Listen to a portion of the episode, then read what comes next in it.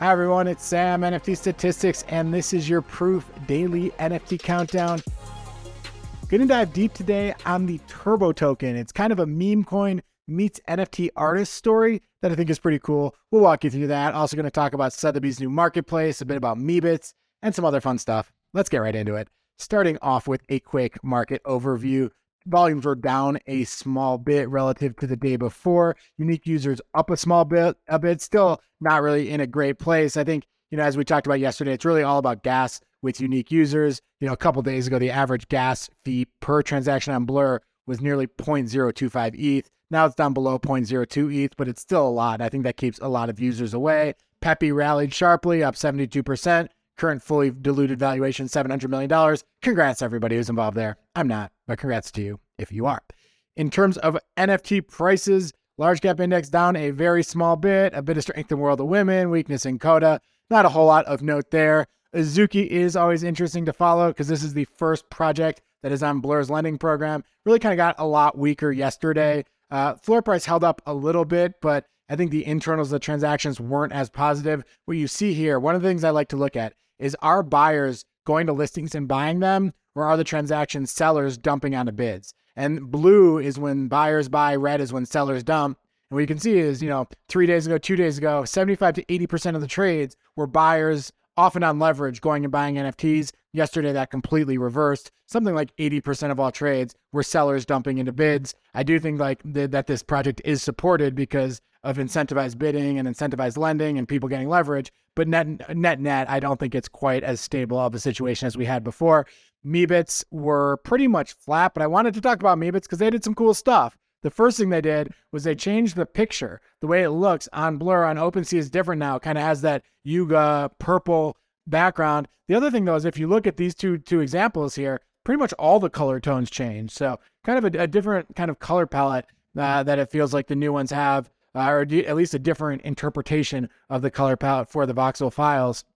The other thing is if you go and look at Amoeba on OpenSea, you can switch it from 2D to 3D. And once you go to 3D, it also gives you a mood. This one is Meebin, that's the mood, and it's dancing, doing fun stuff. I think it's kind of a cool way, a cool iteration of the Meebin. It feels like a nice way to display this art. You, you, you don't only Meeb though, you can have other kind of traits or other verbs that you're doing. You can be swooning, GMing, chilling, spicying, GN, heated. They have a whole bunch of different ways. You go to Meebit's website and you say, I want this Meebit to have these characteristics, and it will change the way that 3D file appears. So, pretty cool stuff from them. Here's the tweet from them. It is our second birthday. Our mood is hype, a little dazed, kind of spicy. Meebit 1.2 is here, giving you a new way to bring your PFP to life. So, I don't know, That's pretty awesome stuff.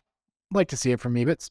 Midcap index, moving on. Midcap index was down a small bit. A lot of strength in Kid Called Beast, up 23%. Weakness in VV Checks. VV Checks was up for a couple days, so now it's down a little bit. That move in Kid Called Beast, you know, a 23% feels like a big move until you see this chart. Then you realize, oh, you know, these things move a lot every single day, so probably not a whole lot to see there. In terms of art projects, only one project in more than 10, of, 10 ETH of volume. That was Chromie Squiggles. Uh, looking deeper into individual trades, you can see on the top right there, Pretty nice, clean Chromie Squiggles sold for 11 ETH, about an ETH above the floor. A Memories of Qilin sold for 6.45 ETH. It's the Hong Bao palette, which perhaps makes it more of a grail, traded at something like a 1.5 multiplier uh, to the floor. This is Strands of Solitude in the lower left. A couple of those traded both on WETH bids.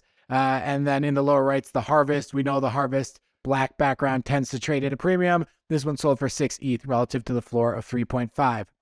Second thing to talk about, let's dive into Sotheby's Marketplace. This is actually from a few days ago, this story, uh, but figured I'd talk about it now because it's interesting stuff. Always nice to see a player like Sotheby's getting more ingrained in the space. Here is the tweet, the tweet from them. The next evolution of Sotheby's metaverse is here. And they basically are moving kind of into a market, a, a marketplace uh, where people can set, collect, sell, and buy different goods that are not on auction with them. A bit of the details. One is that they are featuring a curated list of leading artists. They pick 13. I'll walk you through who those are, but those are the only artists that are selling on their platform. They're trying to display full artist portfolios, which for someone like me who's always trying to find top sales for artists is super helpful because artists will have pieces on known origin, on foundation, on AOTM, on SuperRare. And I think what Sotheby's is trying to do is kind of consolidate that all into one spot. Royalties will be enforced. And I believe there's a 2.5% marketplace fee on top of that. Looking at who those artists are, there are 13. Six of them are XCOPY, Tyler Hobbs, Diana Sinclair, Claire Silver, Sam Spratt, Refik Anadol. So really kind of the who's who of top one of one artists in the game right now. And the way that the platform looks is you have you know, a section uh, which is an overview of the artist, talks about here, talking about XCOPY, gives their backstory, a little bit about their motivation, other things like that. And then that tab on the right is their artwork, you know, where you can go and you can see all the art that they've made over their over, over in, in their portfolio. Now, what you can see here though is that with these X copies, none of them are for sale. And I think that that's where this is going to get harder. Is are you going to get the sellers to come in, the artists to come in and list them? Uh, if you look at Tyler Hobbs, he does have a one-on-one, and I'm not sure if this is one that he that he hasn't sold yet or what, but that one is for sale for 600 ETH. But when I looked across the artists, I didn't see a whole lot that were available for sale. So I don't know. It's interesting to see. Uh, you know, I think it's a it's a really nice platform. Really highlights the art well. Um, I'm not sure we need more marketplaces at this point, but you know, and I think people are going to be a lot more hesitant to pay some of those fees. But who knows? I mean, I guess the the fees are lower than buying on Super Rare or whatnot. Um, so you know, we'll see how it goes. But nice to see that, and I'd encourage you all to go check that out. Third story to talk about is the Turbo Token Turbo Toad token. Let's go. You know, I, I, this kind of really hit me when Carly Reilly tweeted about it. She's not much of a shitcoin person, not much of a meme coin person, and said that kind of hearing the story made her emotional and kind of made her want to get involved. So I wanted to check it out. Here's the tweet from Turbo, basically announcing it a few days ago, saying this is the first meme coin created entirely by AI. Read the foundation thread here. And I said entirely from AI, it just says created by AI. There were other pieces that weren't AI that were part of it. Uh, but to give a bit more background, the way I learned about it is this video here from Rhett Mankind. And Rhett is the creator of this project. And he basically walks you through over 30 minutes the story behind it. And the basic story is that he was struggling. He's a digital artist. He was struggling with sales. We all know super rare sales have gone down a lot. You know, one of one art isn't selling that much lately. So he's like, in these times, I just have to be creative, come up with different stuff one of the projects I'm going to do is I'm going to launch Memecoin entirely using ChatGPT and Midjourney. And then when those two don't give me a definite answer, I'm going to go to my followers on Twitter to survey them and get answers for that. Rhett Mankind, he was he's an early early digital artist, kind of 2020, 2021, who was selling NFTs back then. Things have clearly slowed down. Um, so he basically kind of went to AI, went to ChatGPT, and said, "I want to start a token." Take me through the steps. And, you know, I asked what should the different names be? What name should we do? What what input should I give to Midjourney to create the logo for it? You know, and sometimes it would give him a bunch of different options. He would go to his followers. He only had a budget of $69. Uh, so really limited budget. And those were kind of the constraints here.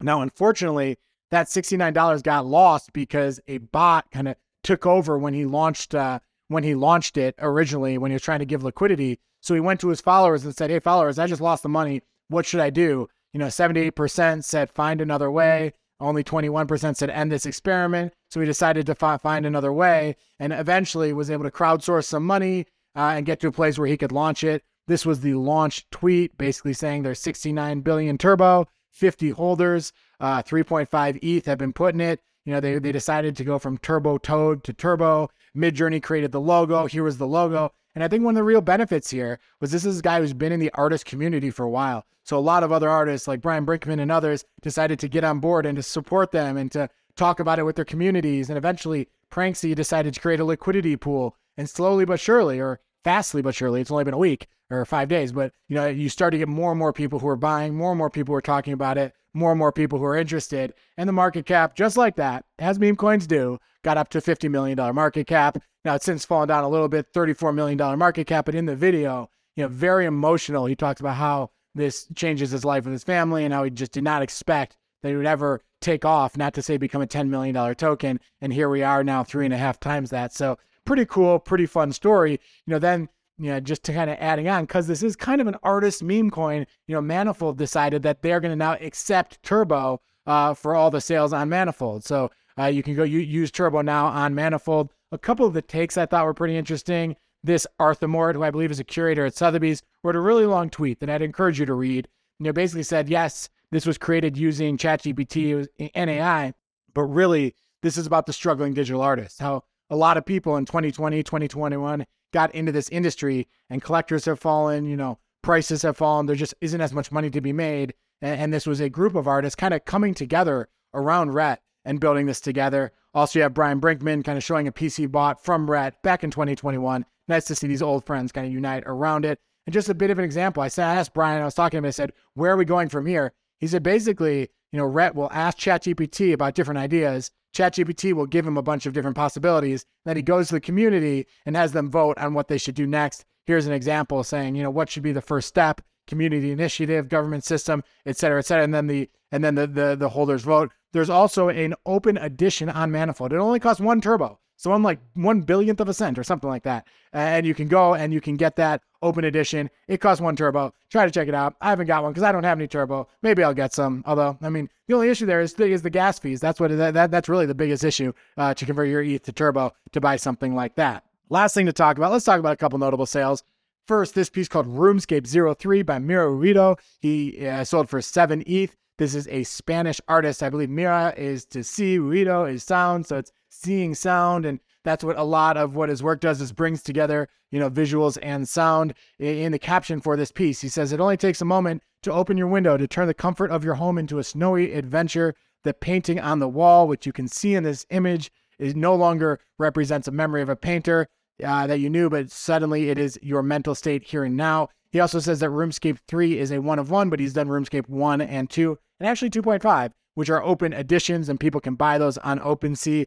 You can see them here all for less than 0.1 ETH. Just really cool, kind of dreamy art that brings an actual room together with kind of a fantasy, kind of outdoor, interesting place. I'd encourage everyone to go check these pieces out where you turn on the sound, watch the video, and see them on kind of full screen because they are really quite cool. Some of his other top sales, he's had sales of 6 ETH, 7 ETH, and then one of 14. But other than that 14 ETH sale, you know, 7 ETH is really kind of close to this artist's top sales. So congrats to him. A little bit more about him. He's from a small city in Spain, In a small town in Spain, studied uh, to be a sound technician, went to art school, um, and eventually just kind of found his calling as an illustrator, as a designer, and an animator. And he's done work now for Wall Street Journal, Hollywood Reporter, National Geographic, Green Day. You know, I think that's the band. Maybe it's an organization. I'm not sure. Either way, cool stuff. Successful artist. Nice to see. And then the other super rare sale I wanted to highlight was going back to Rhett. I think with Rhett getting all this attention, his work is gaining provenance. This piece here called A Monolith in a Birch Tree Forest Crossing sold for 3.237 ETH.